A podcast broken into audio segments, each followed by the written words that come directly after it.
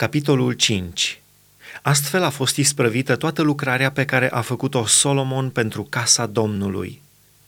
Apoi a adus argintul, aurul și toate uneltele pe care le închinase Domnului tatăl său David și le-a pus în visteriile casei lui Dumnezeu. Sfințirea templului – atunci Solomon a strâns la Ierusalim pe bătrânii lui Israel și pe toate căpeteniile semințiilor, pe capii familiilor copiilor lui Israel, ca să mute din cetatea lui David, adică din Sion, chivotul legământului Domnului.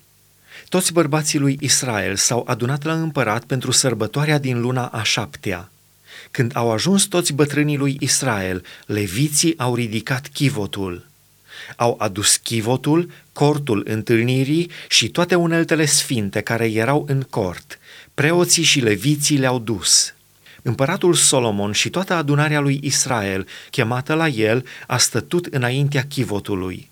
Au jertfit oi și boi care nu se pot nici socoti, nici număra din pricina mulțimii lor – Preoții au dus chivotul legământului Domnului la locul lui în sfântul locaș al casei, în locul preasfânt sub aripile heruvimilor.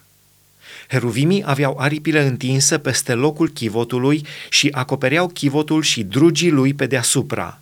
Drugilor li se dăduse o astfel de lungime încât capetele lor se vedeau la o depărtare de chivot dinaintea sfântului locaș, dar nu se vedeau de afară. Chivotul a fost acolo până în ziua de azi.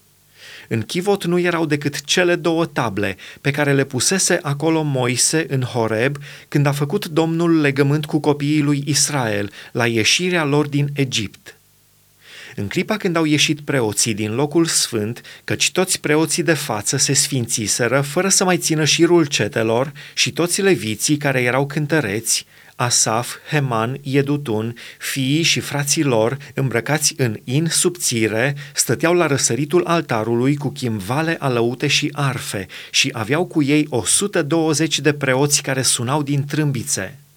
Și când cei ce sunau din trâmbițe și cei ce cântau, unindu-se într-un glas ca să mărească și să laude pe Domnul, au sunat din trâmbițe, chimvale și celelalte instrumente și au mărit pe Domnul prin aceste cuvinte, căci este bun, căci îndurarea lui ține în veci.